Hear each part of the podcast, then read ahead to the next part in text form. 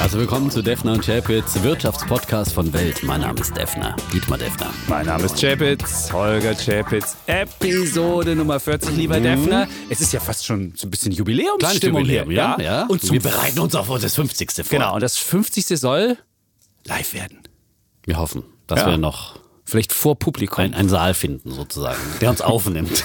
Vielleicht Nein. unter einer Brücke oder sowas. wo unsere ganzen Fans reinpassen. Übrigens, apropos Fans, Apropos. apropos, Fans, die haben wir, wir haben ja unsere Hörer, oder beziehungsweise ich Also habe wir haben, unsere glaube ich, Hörer. einige Fans weniger. Ja? Letzte Vor allem Woche- unsere jüngeren Fans haben Ja. wir alle verloren. Die einzigen Hörer, die wir haben, Ja. die werden vom Chapitz beschimpft. Ja? Generation Mr. Z. Z hat Generation die Generation Z. Z, beschimpft. ich habe sie angezählt und es gab natürlich Ihr habt nicht mehr lange zu leben. viel, nein, das war es nicht. Es ging eher um Leistungsbereitschaft. Mhm. Und es gab viel Kritik und auch viel Häme, die ich bekommen habe. Und zwar schrieb einer, Jan schrieb, lieber Holger, ich habe gerade euren Podcast gehört und möchte nur fürs Protokoll anmerken, dass wir nicht alle so sind. Es gibt auch unter uns solche, die auf Leistung achten und sich bemühen. Das habe ich ja auch gesagt. Ich habe gesagt, alle, die den Podcast hören, die sind eben die Guten in der Ja. Generation Z. Ne? Die zeigen ja ihr Wirtschaftsinteresse durch das Hören des Podcasts schon alleine und ihre Leistungsbereitschaft. Also jeder, der den Podcast hört, ist dann automatisch von der Kritik an der ja nicht so strebsamen Generation Z des Ausgenommen, Z. meinst du? Ausgenommen, ja. Ja, und ein anderer schrieb dann, beim Hören habe ich die ganze Zeit gedacht, nein, die reden nicht über mich. Und tatsächlich, ich bin im Dezember 1994 geboren und damit gehöre ich nicht zur Generation Z, sondern bin nach ein Millennial, die Generation Y, weil die Generation Z ist ja 1995 geboren. Tja, und meine Frau hat mich natürlich als Opa verspottet äh, und so weiter. Man kann sich das vorstellen. Ja, den Frauen kann man sich auch nicht recht Ja. Ne? aber wir haben auch einen, einen Menschen, der uns, der mir beigepflichtet Mhm. hat. David 28 schrieb, sorry, ich kann eure Aussagen zur Generation Z der letzten Folge nur zustimmen. Wie soll der deutsche Arbeitsgeist nur wieder zurückkommen, wenn selbst ich mit meinen 28 Jahren über die jüngeren Leute nur den Kopf schütteln kann? Von nichts kommt einfach nichts. Aha, Ja. wichtige Worte. Aber die Vorläufergeneration, die hat es ja wirklich viel, viel schwerer gehabt. Das war ja dann auch immer die Generation Praktikum, die wirklich von einem kostenlosen Praktikum zum nächsten gegangen ist und die eben noch nicht so diese Früchte des Jobbooms ernten konnte, wie die Generation Mhm. Z jetzt. Äh, Und ja, Die können schon drei Tage Woche beim Praktikum ausmachen. Ja. Man, wir hatten eine Geschichte Bei dazu. vollem der Zeitung. Lohnausgleich, ne? Ja, auf jeden Fall. Aber David 28 hat auch noch ein Anliegen.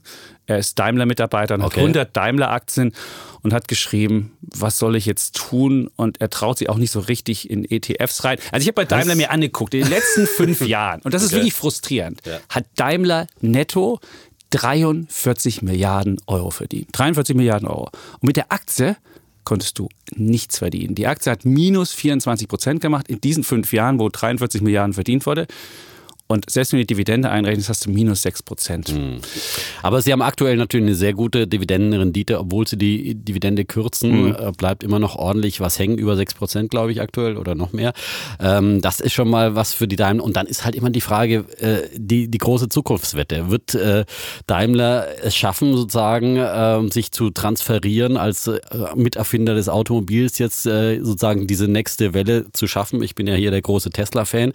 Ähm, aber Daimler, finde ich, ist ja schon wirklich noch mit am besten aufgestellt unter den deutschen Autobauern, weil sie eben, die hatten ja zum Beispiel frühzeitig in Tesla auch investiert, aber haben vor einigen Jahren ihren Tesla-Anteil dann wieder verkauft.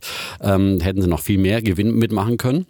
Und sie haben ja, ähm, sind da, haben MyTaxi zum Beispiel, diese App. Ich spreche heute noch über Mobilitätsdienstleistungen und äh, über eine Aufweichung der Regularien hier. Also MyTaxi ist ein großes Asset und sie haben äh, Car2Go, was jetzt äh, fusioniert wird mit äh, DriveNow von BMW, also in diesen Mobilitätsdienstleistungen. Da sind die schon lange vorne mit dabei, im Gegensatz zu Volkswagen, die das alles ja komplett verpennt haben.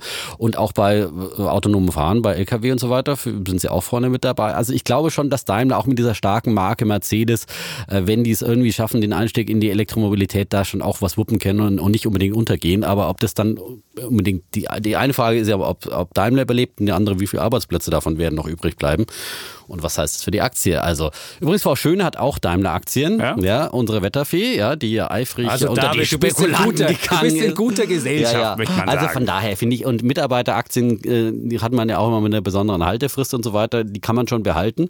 Ja. Aber auf der anderen Seite als Geldanlage, sage ich immer auch, äh, wenn man, auch bei uns gibt es ja Mitarbeiter, Aktien bei Axel Springer. Also ich mache damit. Ja, ich muss gestehen, weil ich bin auch ja, 30 Prozent Bonus. obendrauf, Ja. aber nach, irgendwann läuft ja die Haltefrist aus und dann kann man die ja auch wieder verkaufen und sagen, okay, den äh, Teil, ich lass das nicht alles da liegen, sondern pack das dann irgendwann in einen ETF rein, damit ich einfach wieder breiter streue, damit ich eben doch die Teslas auch mit drin habe, wenn es Daimler doch nicht schaffen sollte, weil, wie gesagt, das ist eine Wette auf die Zukunft und wer weiß schon, wie die Zukunft Aber du äh, musst David jetzt sagen, warum er ETFs kaufen muss. Also es ist, Ja, das kannst du jetzt sagen. Ja, der ist ja 28. Mit Ja. 28 hat, hat David so viel Zeit, Geld anzulegen und er braucht es ja nicht sofort. Insofern, es sei denn, er will mit Mitte 30 ein, Häuschen kaufen und sagt, ich will das Geld und braucht das Geld unbedingt, dann kann er natürlich nicht breit in Aktien anlegen. Aber wenn er sagt, ich will einfach nur meinen Grundstock legen für ein Vermögen, dann kann er einfach ETFs kaufen mit dem Sparplan. Da kann er unsere Folgen zum ETFs anhören. Also insofern, die Cappuccino, Trau dich. die Cappuccino-Formel, das, Das ist ja, das den Weltartikel dazu lesen, mit 4,50 Euro 4,50 in 43 Jahren. Wir sagen es nochmal. Ja. Zum Millionär, 4,50 Euro täglich, den Ja. täglichen Cappuccino. Ja, wir hatten ja also- Tesla. Du hast ja Tesla angesprochen und Ja. wir, ich wollte ja mein erstes Tesla-Erlebnis am Wochenende haben. Meine das Frau, erste hattest du ja schon. Ja, ich hätte schon eins. Du warst ja einmal im Model S, ja, in diesem mitgenommen. Seitdem ist er ja fast vom Saulus zum Paulus geworden. Ja, Ja, genau. Und Ja. jetzt hatte meine Frau ausgemacht, weil sie ja auch immer den Podcast hört, wir machen mal eine Probefahrt mit dem Model 3, weil das ja in Europa ausgerollt wird. Wir hatten also einen Termin ergattert am Mhm. Samstag, irgendwo in Schönefeld draußen, da wo der Flughafen äh, entstehen soll. Und ähm, dann rief einfach jemand an, an bei uns und hat es einfach schnöde abgesagt, hat gesagt, ja, Mitarbeiter sind krank, aber wir könnten ja irgendwann Mitte März kommen. Wahrscheinlich oh, so eine. Generation Z. Ich So ein weiß. Generation Wenn Z-Mitarbeiter. Ja, schönes Woch, schönes Wetter vorhergesagt am Wochenende. Schon wird der Mitarbeiter krank. Ja, irgendwie denke ich mir, wer 24 Stunden rund um die Uhr am Fließband steht und das Modell baut und dann kriegen sie es nicht mal hin, eine Probefahrt schneller zu Wenn das organisieren. Elon Musk mitkriegen Das ist würde. Ich glaube, da gibt es richtig Ärger ja. von Elon Musk, ja? Der also wenn so der Rollout funktioniert, dann bin ich mit meiner Tesla-Wette, fühle ich mich Naja, sehr aber du brauchst dir keine Sorgen gut. machen, weil die Vorbestellungen sind ja immer noch äh, proppevoll, die Auftragsbücher für das Model 3. Und auch wahrscheinlich haben sie eh gedacht, äh, wahrscheinlich haben die deinen Podcast gehört und gesagt, Moment, wer steht da auf unserer Liste? Holger Chat? Das Nee, ist doch das der war meine Typ, der Frau. immer über Tesla, der Nein, immer, achso, nein, deine die Frau hat, Die Frau äh, hat einen anderen Namen insofern. angemeldet. Ja, sonst, also sonst hätten Das sie wahrscheinlich gesagt, nicht das kann gewesen es, sein. ja, das, Aber ist, das ist bestimmt kein Kaufinteresse der Mann, ja. Ähm, Gut, dann äh, hätten wir Und unsere- das auch, ja. Und äh, apropos deine Frau, die hast du ja auch zum äh, Valentinstag äh, bei äh, Instagram gewürdigt. Ja, sie Und? durfte auf deinem Lieblings-Bloomberg-Terminal sozusagen Ja, abgebildet mit zwei werden. Bildern. Also Wahnsinn. jetzt- das ist schon wirklich ein Ritterschlag. Ja, normalerweise laufen da ja Börsenkurse und ich bin ja so ein Market Maniac, der jede, jeden Zacken nach oben und unten nachverfolgt und dann war die Frau drauf für drei Stunden. Aber ich muss feststellen, und die Kollegen, die vorbeikamen, guckten viel angestrengter zum Bloomberg Terminal. Normalerweise denken die, ach, das ist der Chapitz, der hat da irgendwelche komischen Kurse.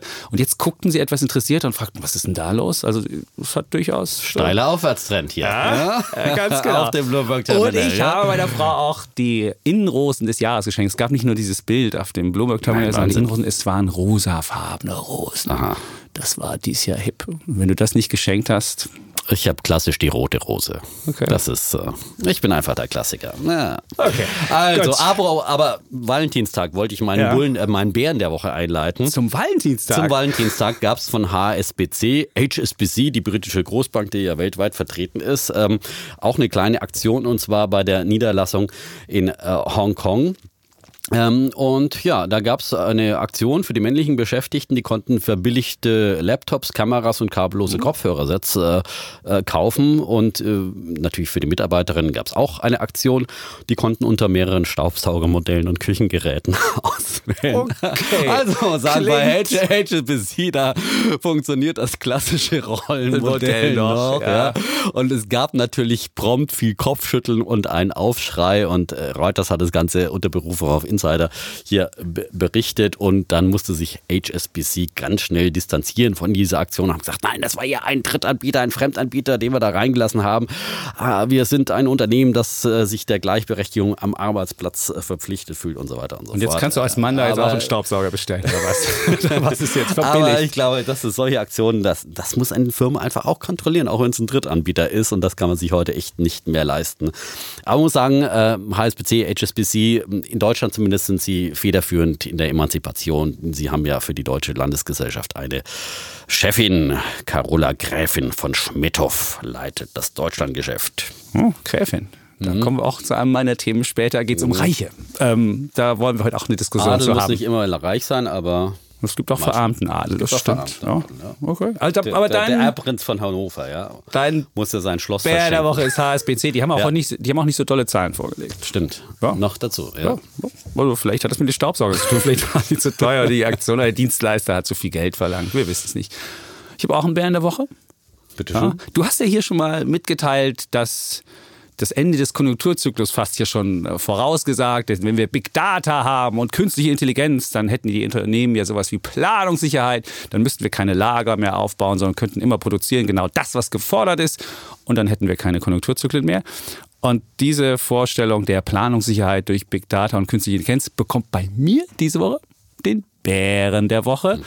Es gab nämlich eine Studie, die hat gezeigt, dass es noch nie so viele Gewinnwarnungen in Deutschland gab wie 2018.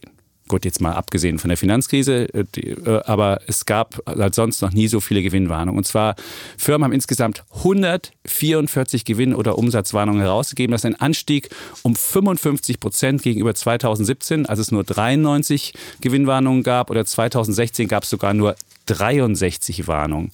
Und zwar ein Drittel der in Deutschland am Qualitätssegment gelisteten Unternehmen mussten damit ähm, ihre Prognosen zurückstutzen. Also haben die Firmenchefs gesagt, oh, ich habe doch nicht richtig vorausgesehen, wir sind nicht so gut. Und auch gerade beim DAX waren es 18 von 30 Unternehmen, die ihre Gewinne reduzieren mussten. Das ist mehr als die Hälfte. Und das zeigt eine Studie von ähm, der Prüfungs- und Beratungsgesellschaft EY.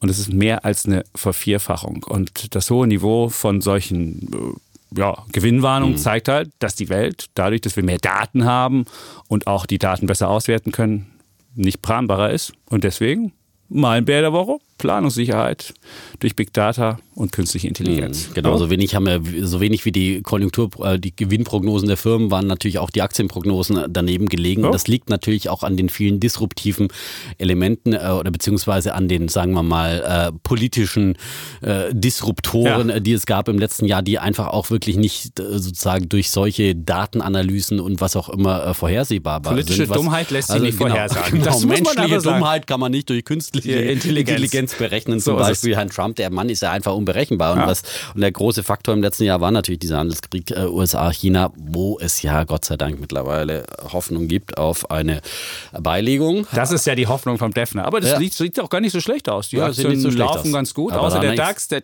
der DAX will nicht so richtig. Der Der, DAX, hat halt lauter Lahme Naja, und hat halt keine Zugpferde Vor allem dabei. muss man halt sagen, jetzt ist natürlich die Angst groß, dass sozusagen nach einer Einigung mit China äh, sich Trump dann die Europäer und vor allem die deutschen Autobau, also die, die Mhm. europäischen Autoaktien und Autozölle von 25 Prozent, darüber habe ich gestern auch mit dem IFO-Chef in, in der Börse am Mittag gesprochen, die würden natürlich enorm schädlich sein für die deutschen Autobauer, vor allem für die Jobs in Deutschland. Das muss man einfach, es, es gibt dann leider der Daimler-Aktie nochmal einen Schlag. Oh. Aber vieles davon ist eingepreist, aber das ist natürlich, was den DAX auch wieder am Boden hält, ja, weil Mhm. dann äh, kommt sozusagen der nächste Tiefschlag. Und ich glaube, Trump wird es machen, weil das Problem ist natürlich, die Europäer, so Freihandelsfreunde sind sie ja auch nicht, weil sie ihren Agrarsektor immer noch vehement schützen und subventionieren und äh, durch äh, Barrieren sozusagen äh, Importe fernhalten. Und äh, Trump will hier eine Lockerung und nimmt natürlich dann als Drohpotenzial die deutschen Autos. Ja. Bist du jetzt der Bär, Defner? Ich, Nein, bin, ich- ich bin Realist.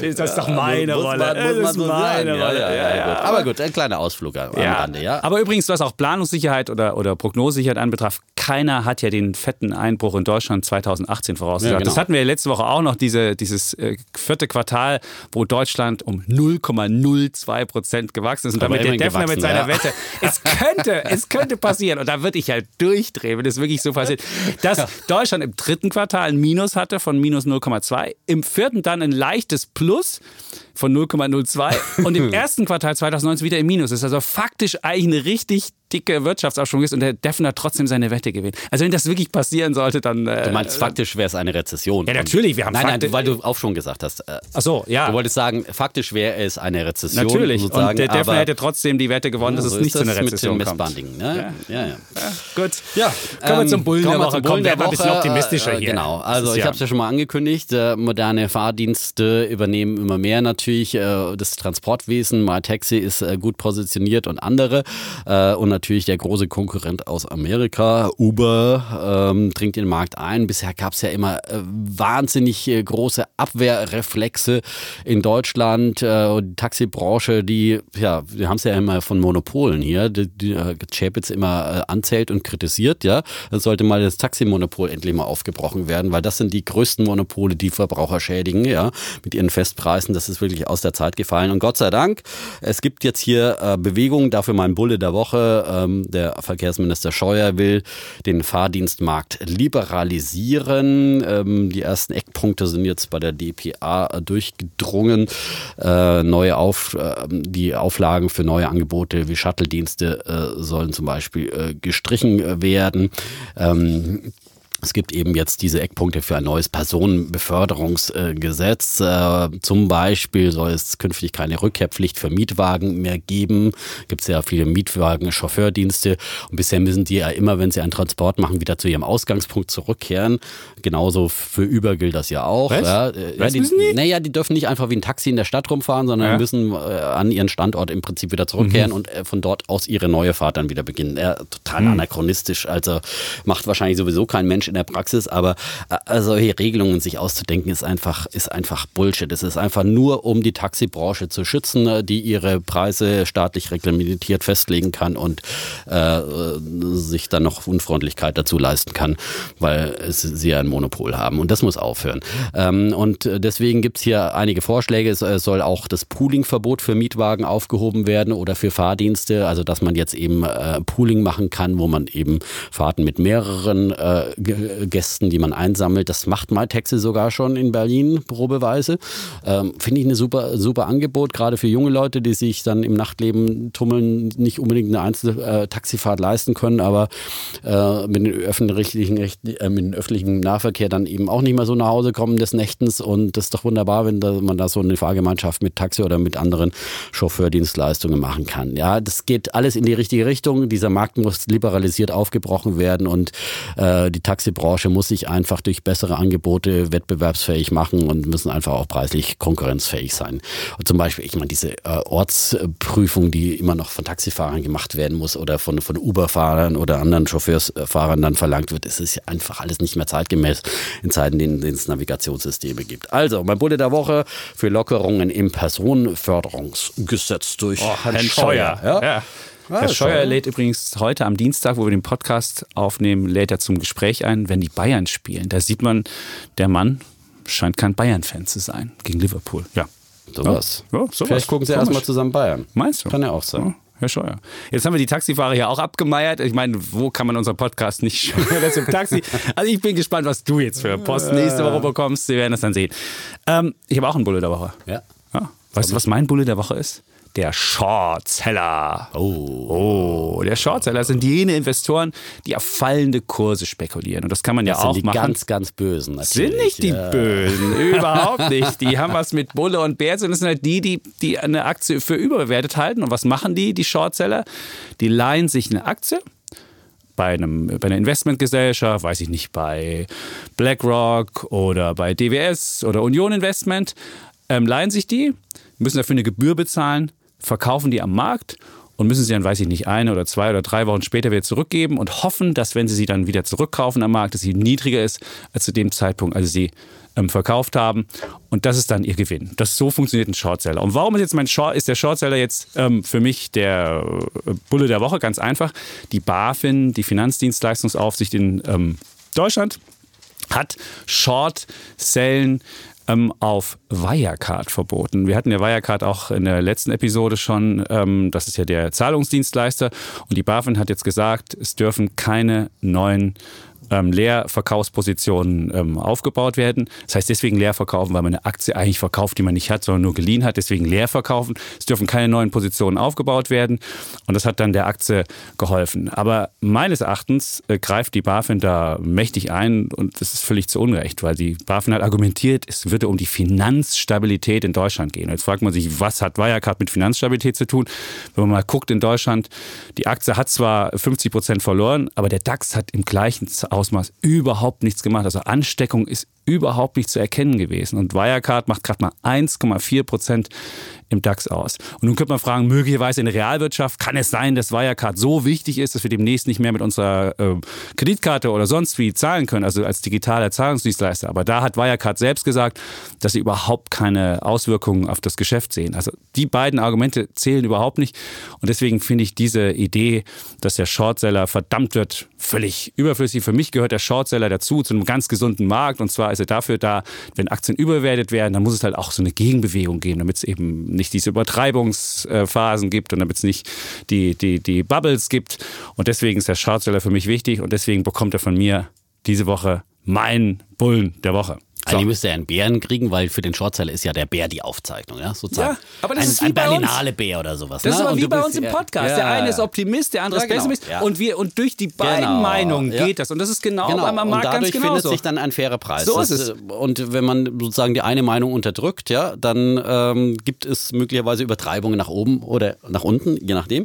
Und von daher bin ich auch wirklich, da bin ich absolut deiner Meinung. Also solche Eingriffe in den Markt, Ja. die sollten wirklich Ultima Ratio, man hat es ja mal gemacht in der Finanzkrise, dann Short-Selling auf Banken dann äh, verboten war auch, das hat die Deutsche Bank ja letztendlich auch nicht davor bewahrt, dass sie jahrelang im Kurs niedergeht. Letztendlich bewahrt es keinem vor Kursniedergang, weil jeder kann ja dann seine Aktien trotzdem verkaufen.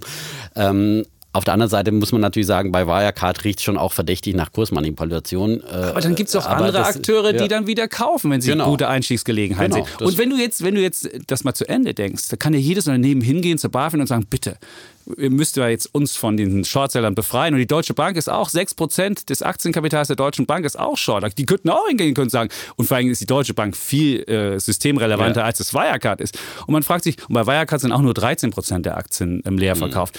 Jeder könnte jetzt hingehen und sagen, bitte mach das. Und äh, klar, kein Unternehmenschef ich mag bin- die Shortseller, logisch, weil die natürlich den Kurs Noch nach unten mal. Elon Musk. Nee, der hat die Aber ja bestimmt. Tesla Hat schon Videos gemacht davon. Ja, er hat schon Videos gemacht, wo er die Shortseller verspottet. Und äh, ja, also insofern, ich finde nur, wer einmal interveniert, dann wird der deutsche Markt auch. ja, Wenn sich viele fragen, hey, was ist da am deutschen Markt los? Es ist keine freien Kurse mehr, dann Ja. äh, rummuddeln, das ist Mist. Ja, so richtig. Deswegen Wir sind hier für den freien Markt, ja. und auch für den Shortseller. Deswegen mein Bruder der Woche der Shortseller. Äh, So, Auch der Bär darf brummen. Darf er. So, dann Ja. kommen wir ja schon zu unseren Themen sozusagen, die wir wieder kontrovers diskutieren. Ähm, Wir haben zwei. Zwei an der Zahl. Auf- Nach unseren Rubriken, die ja in der Regel nicht, das sei für Neueinsteiger gesagt, dann nicht diskutiert werden. Äh, gibt man vielleicht nur mal kurz seinen Senf dazu. Ja. So, dein Thema. mein Thema. Mir geht es wieder mal um den sozialen Den Zusammenhalt. Sozialismus in seinem Lauf hält weder Ochs noch Esel auf. Der Ossi kommt wieder. Na, das, war mir, das war mir klar, dass du mich hier wieder als. als äh, als Ossi- im Lauf- hält weder Ochs noch Esel elf. Niemand hat die Absicht, eine Mauer zu errichten. Ach, lieber. Das ist, Im Fränkischen bist du besser. Gut. Ähm, äh, ja, äh, Okay, äh, es kleine geht, Einlage, Es okay, geht, hast ist wunderschön. Ja, es, ja. Auch da werden wir wieder wahrscheinlich zahlreiche ähm, Reaktionen bekommen, die sagen, Defner, bleib bei, seinen, sein? Defner bleib bei deinen Leisten. Und, Team und, Defner darf natürlich auch reagieren, das ist klar. Darfst du? Ja, also, also mir geht es um den sozialen Zusammenhalt und um die, um die Einstellung gegenüber den Vermögenden oder Reichen in der Gesellschaft. Da ist nämlich eine Studie rausgekommen, die zeigt, wie groß der Argwohn und die Ablehnung gegenüber Reichen ist. Zwei Drittel der Bundesbürger halten die Vermögenden für egoistisch, 56 Prozent für materialistisch und 50 Prozent für rücksichtslos und gierig. Und ein Drittel der Deutschen lehnt Vermögende grundsätzlich ab. So. Und ähm, das ist jetzt in Deutschland ja immer schon so, dass wir etwas kritischer gegenüber unseren Reichen werden. Aber was man auch sieht, selbst in Amerika, die jungen Leute in Amerika sagen jetzt zu 40 Prozent, dass die Reichen zwar im Geld verdienen gut wären, aber keine anständigen Menschen sind. Und warum ist es problematisch? Es ist deswegen problematisch, weil ähm, wenn du gegenüber deinen Reichen oder gegenüber Reichtum insgesamt negativ eingestellt bist, du brauchst ja auch Reichtum, gerade Unternehmertum, Innovation. Da wird man ja automatisch reich, wenn man gute Ideen hat. Und wenn du jetzt, gegenüber kommen deinen Reichen, nein, wieder. ich muss ja, nein, wenn du gegenüber deinen Reichen so negativ eingestellt bist, dann werden viele sich fragen, a, will ich überhaupt noch in dem Land, wo die Leute so negativ mich sehen, eine, eine Innovation herausbringen und reich werden und werden sich möglicherweise gar nicht ja, mehr du bist bei der anstrengen. Gegenrede. Ich dachte, du verteidigst jetzt diesen Volkspopulismus, dass Ich man verteidige sagt, nicht ja, den Volkspopulismus, sondern ihr ich sage, recht, enteignet eure Reichen, ja, die Nein, machen nein, nein. sich die Taschen voll auf eure Nein. Kosten. Und dieser Argwohn gegenüber Sowas den Reichen ist das jetzt. nächste, das nächste Problem, was da kommt, ist, der Argwohn gegenüber den Reichen stärkt den Populismus. Und dann werden Politiken gemacht, man sieht es ja bei der SPD gerade, die die Agenda 2010 zurückmachen will, oder andere Politiken, die insgesamt das Phänomen versuchen anzugehen, aber dabei alle ärmer werden. Und deswegen finde ich, ist so ein Argwohn gegenüber Reichen was ganz Problematisches und deswegen muss man was dagegen tun. Und deswegen kommt jetzt hier mein Vorschlag. Ich finde, man muss höhere Steuern für Reiche machen. Das ist mein, mein Vorschlag, den ich hier ähm, vorbringen will. Und ich möchte nicht höhere Steuern insgesamt in Deutschland haben. Wir haben insgesamt schon 800 Milliarden, die wir in Deutschland einnehmen. Das ist schon doppelt so viel ungefähr wie 2004. Also das Steuermasse ist genug. Aber ich finde, dass du halt die Reichen höher besteuern kannst und dafür in der Mittelschicht, die ja schon relativ schnell in den Spitzensteuersatz von 42 Prozent reinkommen, dass du die weiter entlasten kannst.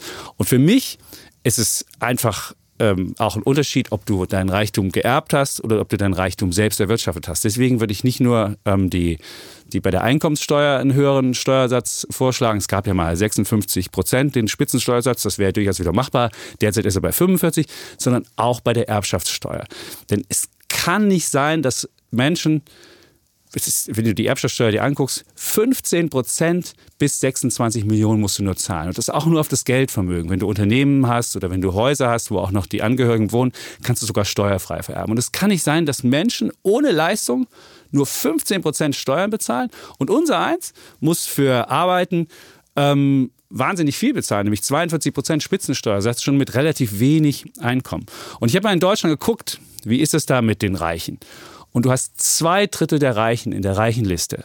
Das sind Erben. Die haben nichts getan, außer dass sie Sohn oder Tochter von XYZ sind. Und wenn du guckst beispielsweise ähm, die Quanz, die bekommen 1,1 Milliarden Dividende von BMW allein überwiesen. 1,1 Milliarden. Das sind, wenn du es mal ausrechnest, aufs Jahr gesehen, ich glaube, ähm, pro Tag verdienen die ähm, drei Millionen. Und für diese drei Millionen, die sie jeden Tag bekommen, Müssen sie durch eine große Familie müssen sie, nur, müssen sie nur 25 Prozent Abgeltungssteuer bezahlen.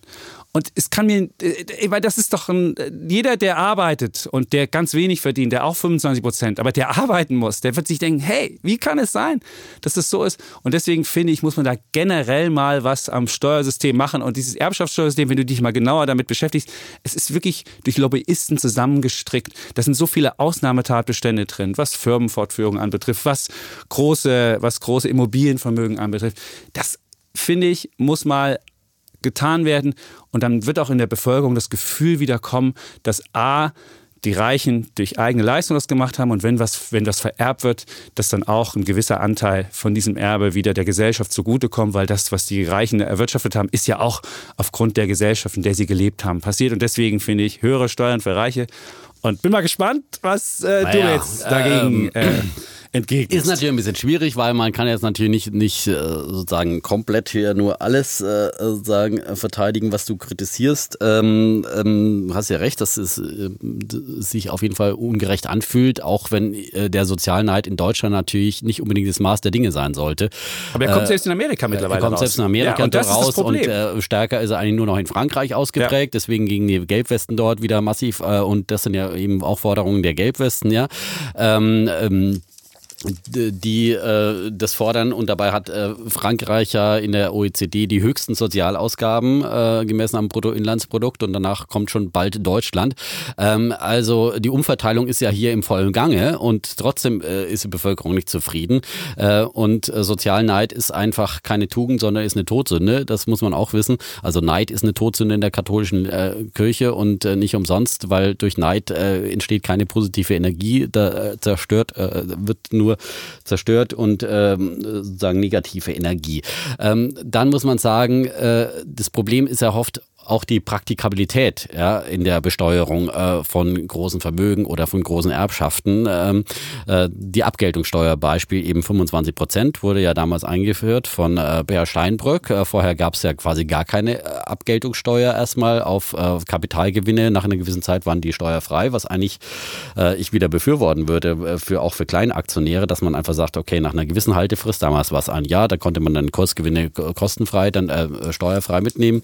Äh, da muss man ja jetzt über 25 Prozent besteuern. Das heißt, derjenige, der langfristig für seine Altersvorsorge zum Beispiel über ETFs äh, spart, muss ja auch diese Abgeltungssteuer bezahlen. Das war nicht unbedingt eine super Idee, aber damals war die Argumentation von Steinbrück, der legendäre Satz ja, äh, 25 Prozent von X ist besser als 42 Prozent von nix, äh, weil man gesagt hat, gut, damit äh, wollen wir die Kapitalflucht eindämmen, weil Kapital ist ein scheues Reh und es gibt immer noch genug Steuersparoasen auf dieser Welt, wo das Kapital dann hingeht, wenn es hier auf die Einkünfte, Zinseinkünfte, was auch immer dann Aber Weißt du, wie wenig die Abgeltungssteuer ist? Sieben Milliarden nehmen wir damit ein. Wir nehmen mit der, mit der Tabaksteuer 17 Milliarden ein, mit der Abgeltungssteuer 7 Milliarden. Und da muss man doch wirklich sagen, hä?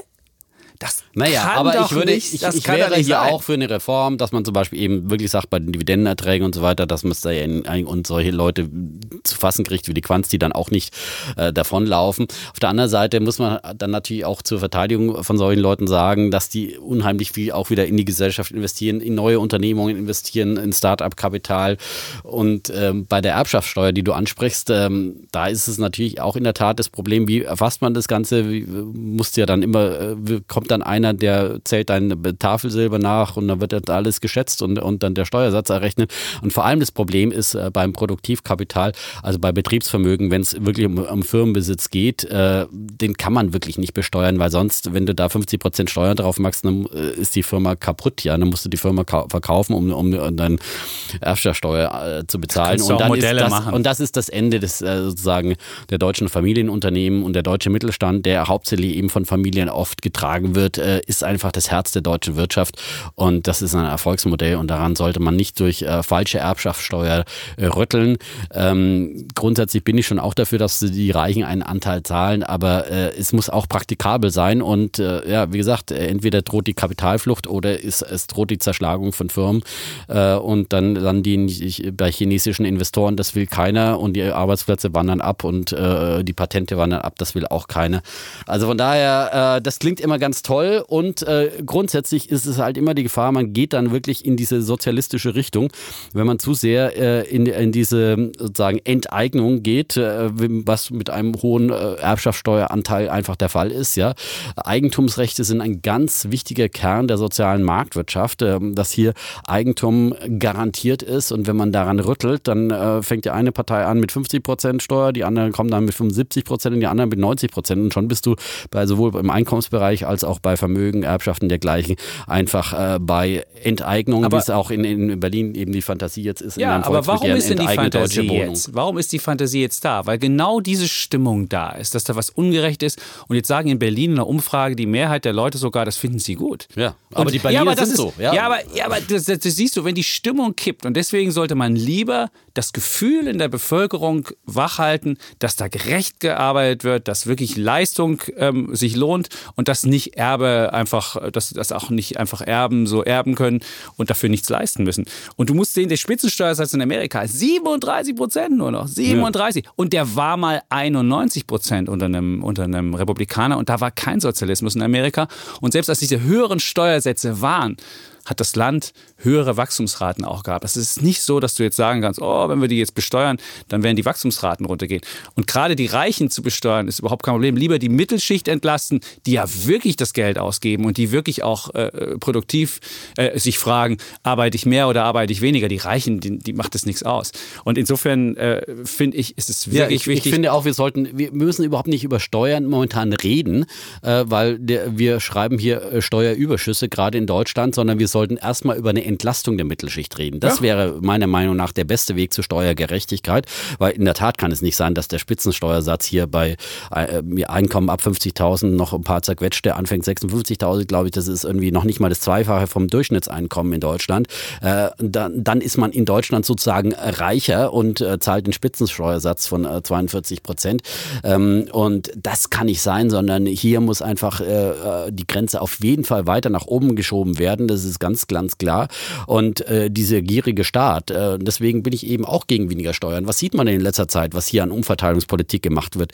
Äh, die SPD verteilt ja nur noch Wahlgeschenke und wenn die noch mehr Geld in die Kassen kriegen, Ich in will die Taschen noch mehr kriegen, Geld. Das wollte ich nicht- das wollte ich und nicht deswegen, sagen. Deswegen, äh, dann wird noch mehr Unfug gemacht und dann kommt demnächst die, FDP, äh, die SPD mit äh, Freibier für alle und enteignet die Brauereien, ja, weil es bringt noch mal mehr ein paar Prozent in den Umfragen. Mhm. Ja, hurra, wunderbar. Äh, aber das schädigt langfristig einer Wirtschaft, weil man das grundsätzlich muss einfach mal verstehen, die Wirtschaft ist kein Nullsummenspiel. Es ist kein gottgegebener Kuchen, der da vom äh, Manna-Himmel fällt äh, und, und, und sagt, hier, liebes Deutschland, das ist euer Kuchen, den teilt ihr jetzt mal unter euch auf, ja, und wenn ihr den Reichen weniger gebt, dann kriegen die Armen automatisch mehr. Nein, so ist es eben nicht, sondern die Reichen sind oft die Leistungsträger, sie werden motiviert durch äh, höhere Einkommen oder durch äh, Vermögen, das sie aufbauen können, auch im Laufe von Generationen und das motiviert sie auch äh, weiter zu investieren, weiter Risiken einzugehen, weiter Leistung zu Das bringen. stimmt doch gar nicht. Der, ich habe mir, mal die- ich hab mir mal die Reichenliste von vor 100 Jahren rausgesucht. Es gibt ja eine Reichenliste und das, ist, das kennst du viele, das ist so ein Geldadel, der entsteht. Familie Haniel war schon 1913 ganz oben mit 3,2 Milliarden. Familie von Rothschild,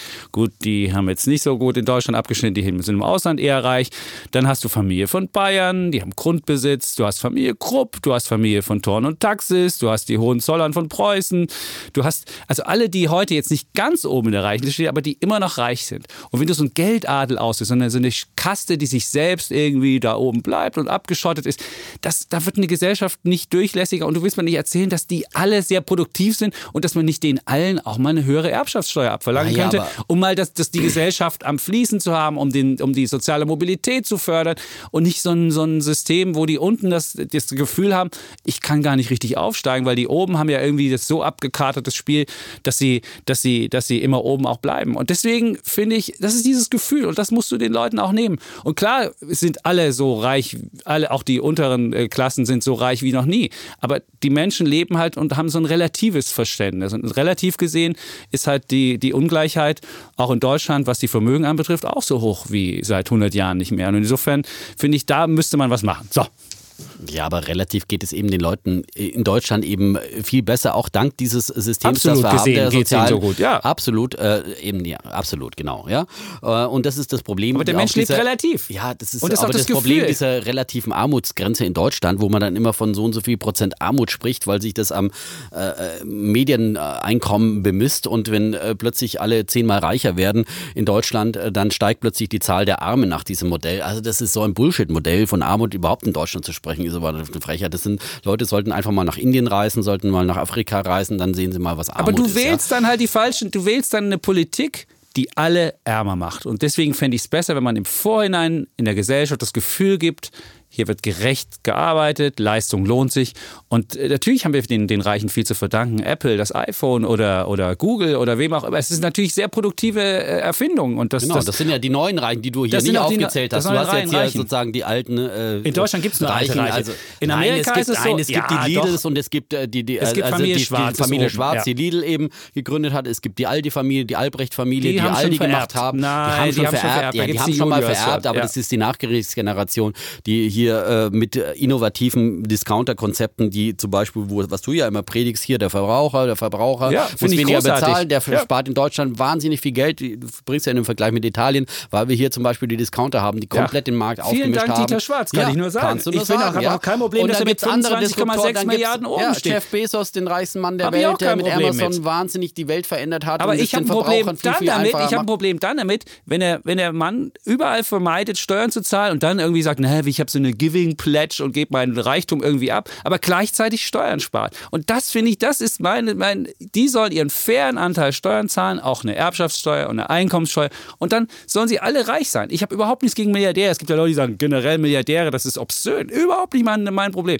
Mein Problem ist, wenn ich das Gefühl habe, dass die, dass die ganz viel verdienen, was sie auch verdient haben, aber dann davon irgendwie das System so beeinflussen und die Politik so beeinflussen, dass sie davon nichts abgeben müssen und nur freiwillig dann mal irgendwie so eine Dann werden Initiative sie, mitmachen. wenn sie wissen, dass sie ihr Kapital hier versteuern müssen, Erbschaftssteuern, dann wird es wieder Modelle geben, dann ist das Geld ganz schnell in Liechtenstein, in Kaiman oder wo auch immer es dann äh, sozusagen äh, sicher angelegt ist und dann siehst du von dem Geld auch wieder nichts. Dann hast du eben wieder den Satz mit X, äh, also den Satz mit nix sozusagen. Also äh, es muss auch praktikabel sein und wie gesagt, und äh, Unternehmen zu besteuern oder äh, Firmen, die in Familienbesitz sind, das wäre wirklich sozusagen die Hand angelegt, äh, sozusagen an den deutschen Wachstumsbaum. Ach, so, das Ja. ist, das, da gibt es auch keine Wette. Gibt keine Wette, weil das ist eine Systemwette, Wette ist wahrscheinlich, dass wir ja, bald beim Sozialismus sind, bloß weil die Berliner dann deutsche Wohnen enteignen wollen. Klar, das ist halt diese Stimmung. Das ist Populismus. Es ist genau der Linkspopulismus, der genauso gefährlich ist wie der Die Rechtspopulismus. gibt es in Amerika Ja? mittlerweile auch. Das ist ja das Faszinierende. Und deswegen sage ich, vorher das Gefühl machen, Ja, aber dass, du- es, du- dass du es gerecht zugeht. Ja, und dann hast du dieses, dann hast du diese, dann hast du Nein, dieses man Problem sollte nicht. nicht. immer den Gefühlen nachgeben durch A- Handeln, weil den Leuten kannst du es nie recht machen, äh, sondern man sollte viel mehr aufklären und sagen, äh, das und das, so funktioniert unser Geschäft, äh, unser Wirtschaftsmodell und unser Geschäftsmodell sozusagen. Und wenn es den Reichen äh, gut geht und sie äh, gut wirtschaften, dann geht es allen besser in Deutschland. Ja, das die zeigt die, Erfolgs Trickle-Down-Theorie, Das, ja, das, dass zeigt es die Erfolgsstory Deutschland. Ja? Ja, aber es kommt und immer das weniger andere Modell an. ist Venezuela. Ja, wenn Ach. du Verstaatlichungen, Enteignungen von Reichen willst, will da fängst du erstmal bei den. Reichen an, da fängst du bei den Ölfirmen Anteil. an. Nein, ich will einen fairen Anteil Ja, und dann nehmen. Kommt, ja, faire Anteil. Was ist der faire Anteil? Da, da gibt es kein Maß. Und wenn du, wenn du einmal diese Box der Pandora Bestimmt öffnest, nicht 15 Prozent Wenn du einmal- äh, Ja, okay. Erbschaftssteuer. 15 Prozent ist nicht fair. So, da würde ich, äh, das ist jemand, der arbeitet und der Einkommen, der, der, der Eingangssteuersatz liegt auch bei 15 Prozent. Der denkt sich doch, hä? So, gut, aber wir hatten die Diskussion. Kommen wir zu deinem Thema? 15 Prozent ist ja ein Vermögen, das schon mal versteuert wurde. Ja, das ist ja nicht äh, ein, eine Einkunft in dem Sinn, sondern äh, sozusagen auf eine Erbschaftssteuer von 15 Prozent. Das Und diese ist ja alles 15% schon, gelten auch erst ist ab ja schon mal 600.000 versteuert. und auch die nur bis sechs Probleme, Millionen. die- Gerade diese neue Grundsteuerreform, die Besteuerung von Grundstücken zeigt ja auch mal, wie schwierig es ist, sozusagen solche Vermögen überhaupt äh, zu taxieren. Was ist jetzt so ein, äh, eine Immobilie wert, wenn sie nicht vermietet ist? Nach woran bemisst man das? Die Bürokratie wuchert und wuchert über und äh, keinem ist am Ende geholfen und äh, es schadet nur allen. Lieber einen sparsameren Staat, der endlich mal mit seinem Geld auskommt und nicht ständig Wahlgeschenke verteilt. So, Prima. Wir kommen zu deinem Thema. ich habe auch noch ein Thema, jetzt Hast du? mal ein Kapitalmarktthema, ja. Ähm, Kapitalmarktthema? Wie wir alle Welche reicher Rallye? werden. Wie wir alle reicher werden. Weil äh, ich bin einfach dafür, äh, dass wir alle in Aktien investieren und alle reicher werden und Okay. äh, möglichst dann irgendwann auch mal diese Abgeltungssteuer auf langfristige Sparpläne Dann haben wir wird. Volkseinkommen, wenn jeder Aktien hat. Ja, das ist doch im Sinne von Karl Marx, ja. Das ist äh, sozusagen die, äh, das äh, Kapital gehört in Volkes Hand und das ist über Volksaktien möglich. Sie müssen nicht unbedingt Volkswagen sein. Die neuen Volksaktien, das sind die Apples und Amazons dieser Welt und Apple äh, ist Ah, jetzt- ja natürlich Eine meine Schleife hat er gemacht und kommt ich zu seinem die, Thema. die, die äh, Apple-Aktie ja schon mal empfohlen und ähm, sozusagen im letzten Jahr, da war sie deutlich höher gestanden, da hatten wir dann die Billionenwette, ob sie dann zum ersten Billionenunternehmen wird. Das ist sie dann auch tatsächlich geworden, aber seit der Billion war, dann kam der Fluch der Billion und Apple ist abgestiegen. Vor allem Wette weil, war etwas anders. Ja. Ob sie am Jahresende bei der Billion steht oder ja, stand gut. sie nicht. Da Gut. ach so, stimmt. Ja, das Dann war hab die ich, Wette. Okay, da habe ich die Wette ein bisschen verloren. Okay. Ja, aber- ein bisschen. Aber grundsätzlich, im Prinzip hatte ich recht. Ja. es war halt bloß dann dieser komische Stichtag. Also nein. Aber sie wurde erstmal ein Billionen. Das stimmt. Das war eigentlich, die- eigentlich war die Idee des Billionenunternehmens. Jetzt sind sie ja. nur noch 800 Milliarden wert. Ja, genau. Ja, und deswegen. Ja, Brauchst du Unterstützung günstig. vom Defner? Nein, deswegen äh, muss man auch sagen, okay, wenn ich äh, ein Unternehmen jetzt, äh, das schon mal eine Billion und drüber wert war, jetzt für 800 Millionen kriege. Milliarden. Äh, Milliarden. Millionen. Das wäre ein echtes Schnäppchen. Ne? Für 800 Milliarden oder entsprechend natürlich günstiger die Aktie, die jetzt bei 170 Dollar steht, äh, dann ist das wirklich ein Schnäppchen. Zugegeben, die Aktie war jetzt auch schon noch günstiger im letzten Jahr, wo alles äh, sozusagen eingebrochen ist. Aber nach wie vor finde ich die Apple-Aktie wirklich ein günstig bewertetes Substanzpapier, auch Warren Buffett investiert ja in die Aktie, allerdings hat er im vierten Quartal er ein paar Anteile verkauft, muss man sagen, aber nicht viel, nur ein Prozent. Das ist noch kein Der besorgniserregender soll doch Ausstieg. zukaufen.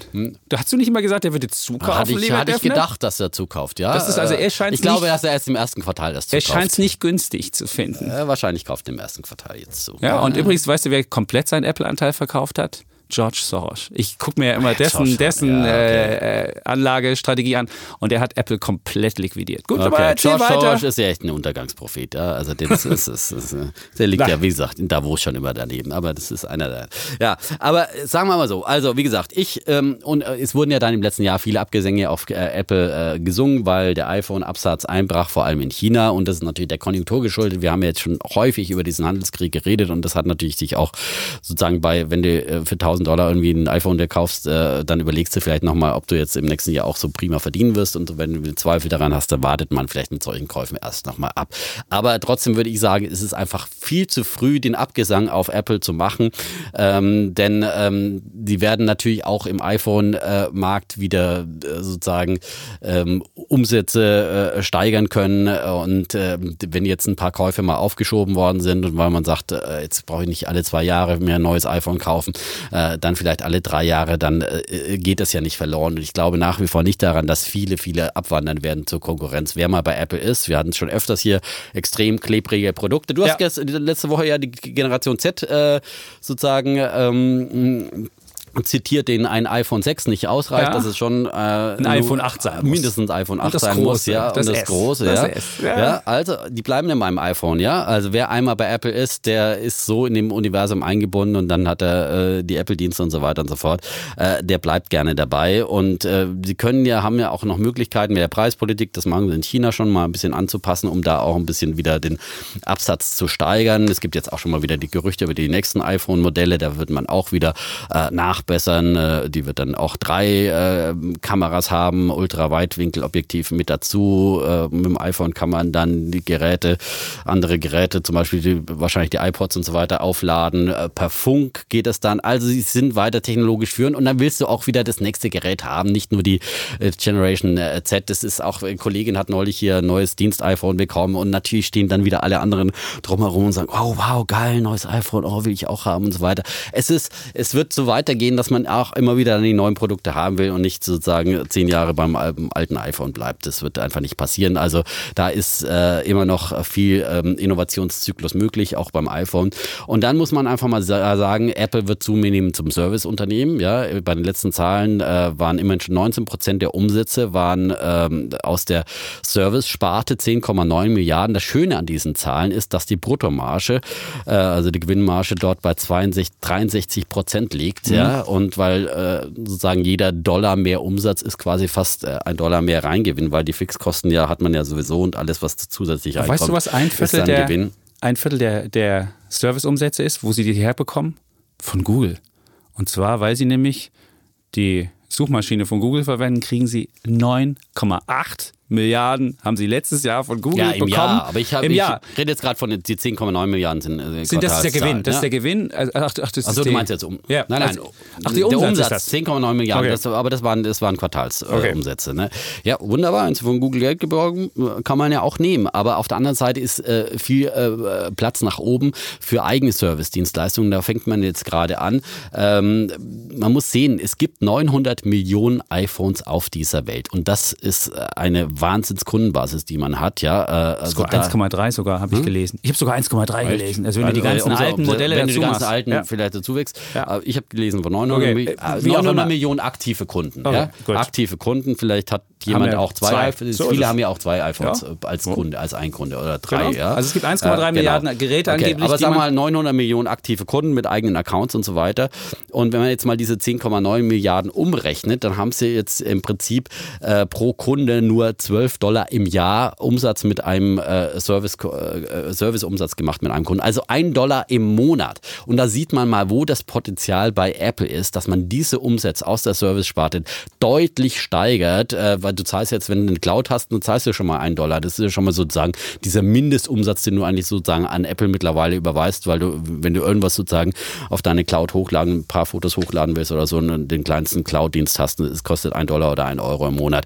So, und dann hast du noch viel mehr Möglichkeiten. Ich habe Apple Music. Dann hast du, nimmst du da wieder die größere Cloud, damit du all deine Speicher, äh, Fotos speichern kannst, dann zahlst du schon wieder drei Euro im Monat. Das sind immer so klitzekleine Beträge, die summieren sich dann. Apple hat ein, ein Riesenpotenzial im Gesundheitssektor, der gerade erst anfängt, digitalisiert zu werden. Da ist man genau richtig aufgestellt mit der Apple Watch, die jetzt äh, bald über EKG-Funktionen äh, äh, äh, verfügen wird und äh, die Apple Watch ist der ideale Gesundheitsmesser. Den kannst du deiner Oma anlegen und dann hast du immer sie unter Kontrolle, also ihre Herzfrequenz und nein und du hast ständig Gesundheitsdaten in der Kontrolle. Das ist ein unheimliches Wachstumsfeld.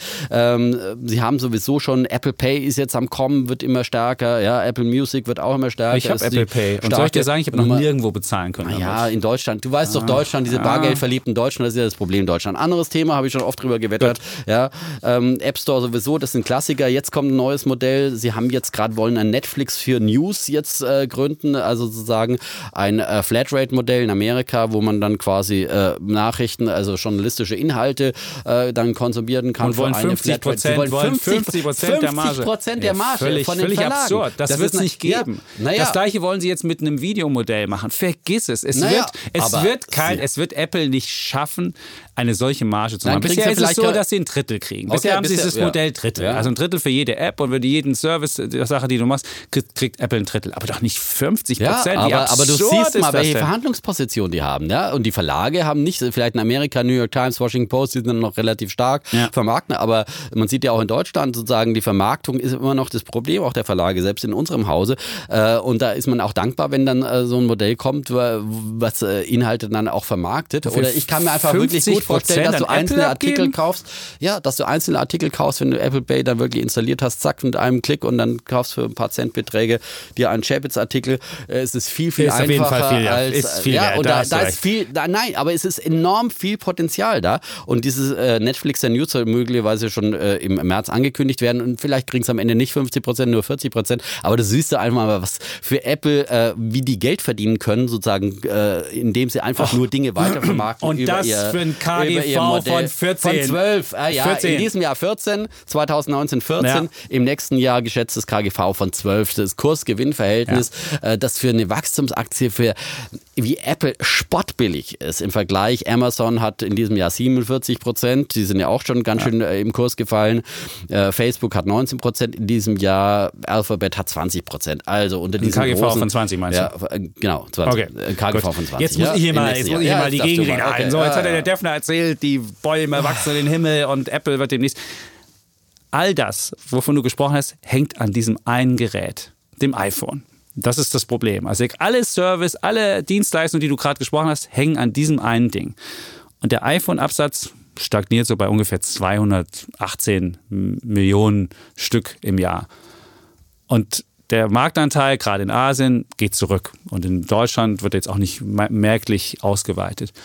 Und wenn du jetzt mal überlegst, stell dir vor, dieses Gerät wird irgendwann nicht mehr da sein. Oder du wirst anders ins Internet gehen oder du wirst, weiß ich nicht, was, was ist zukünftig, du wirst vielleicht über irgendeine Kontaktlinse im Auge oder irgendeine Brille ins Internet gehen und wirst vielleicht dieses Telefon nicht mehr brauchen.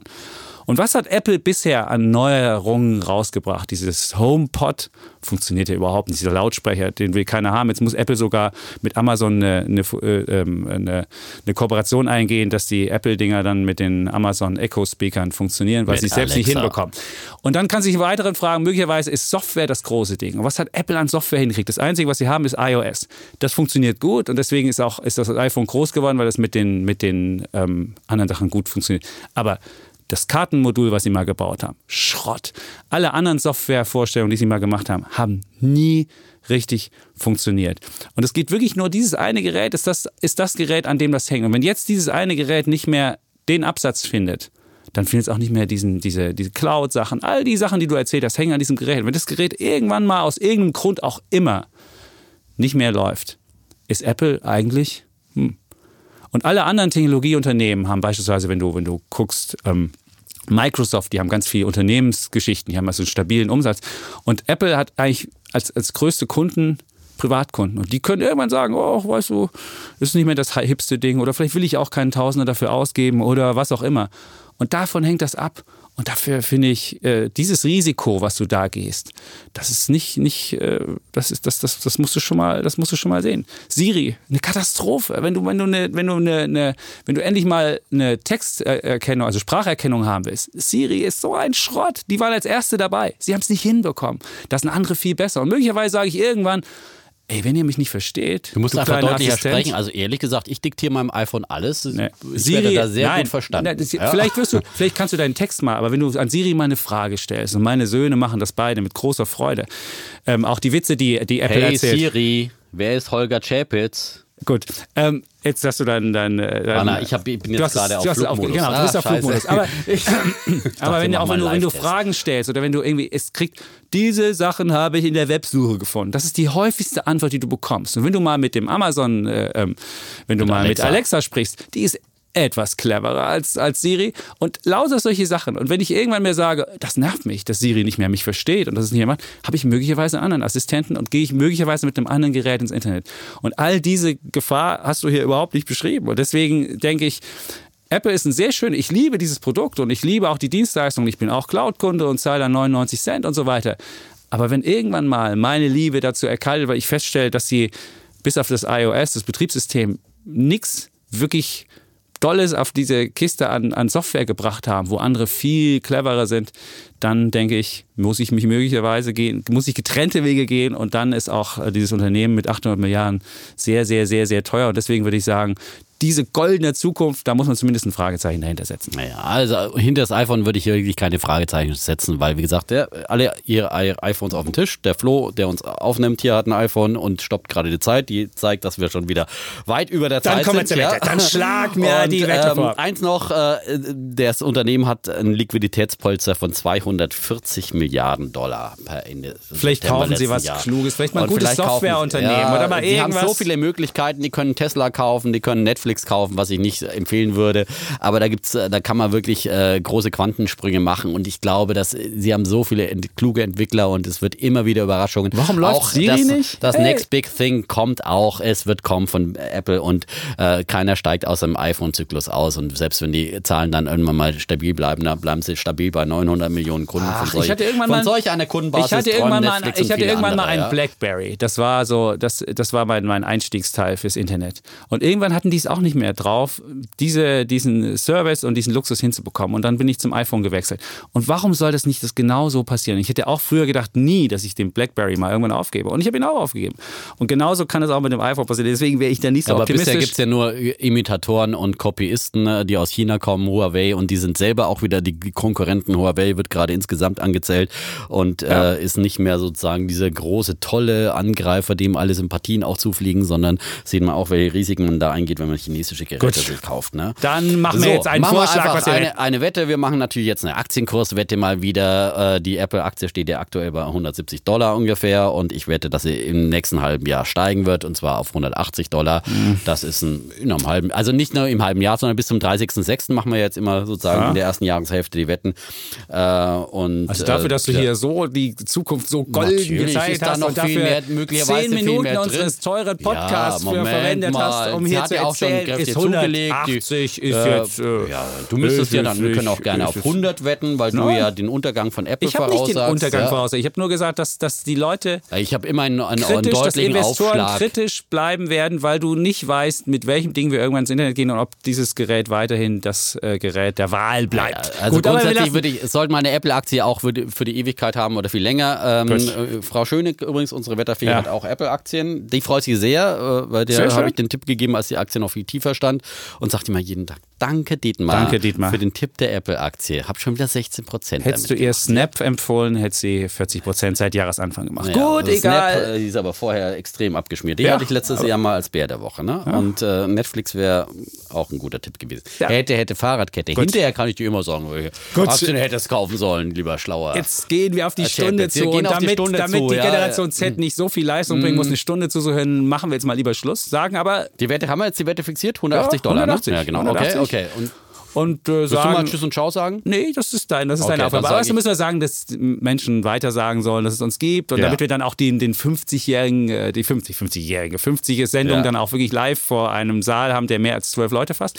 Wenn du dann Und, äh, ausgebuht wirst und mit Tomaten von der Generation Z, Z. beworfen wirst, Mr. Z, dieses für dich. Ich würde sagen, Ja. wenn der Defner mit dem Taxi anreisen wollte, dann würde ich mal sagen, musst du bitte aufpassen. Gut, Naja, aber ich komme mit dem Überfahrer. also fünf Sterne geben, weitersagen, was auch immer man machen kann.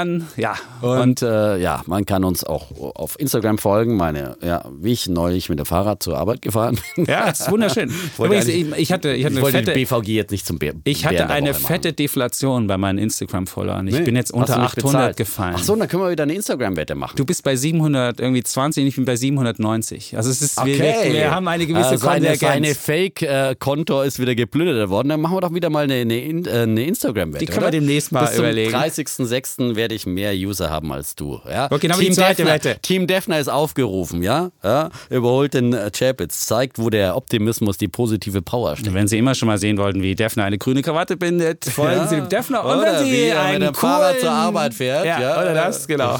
Das sah aus, als ob du zum ersten Mal auf dem Fahrrad. Mein erste Fahrradreise in Berlin. Oh, ich bin angekommen. Nein, der Weg ist das Ziel, ja. Und man kann Defner immer ohne einfach Helm. aus einer schlechten, Ohne Situation, Defner, aus einer schlechten Situation nicht. was Gutes machen. Man kann nicht ich ohne Helm fahren. So, aber du wolltest jetzt Tschüss sagen. Nein, Berlin aber ohne in. Berlin. Natürlich, ja.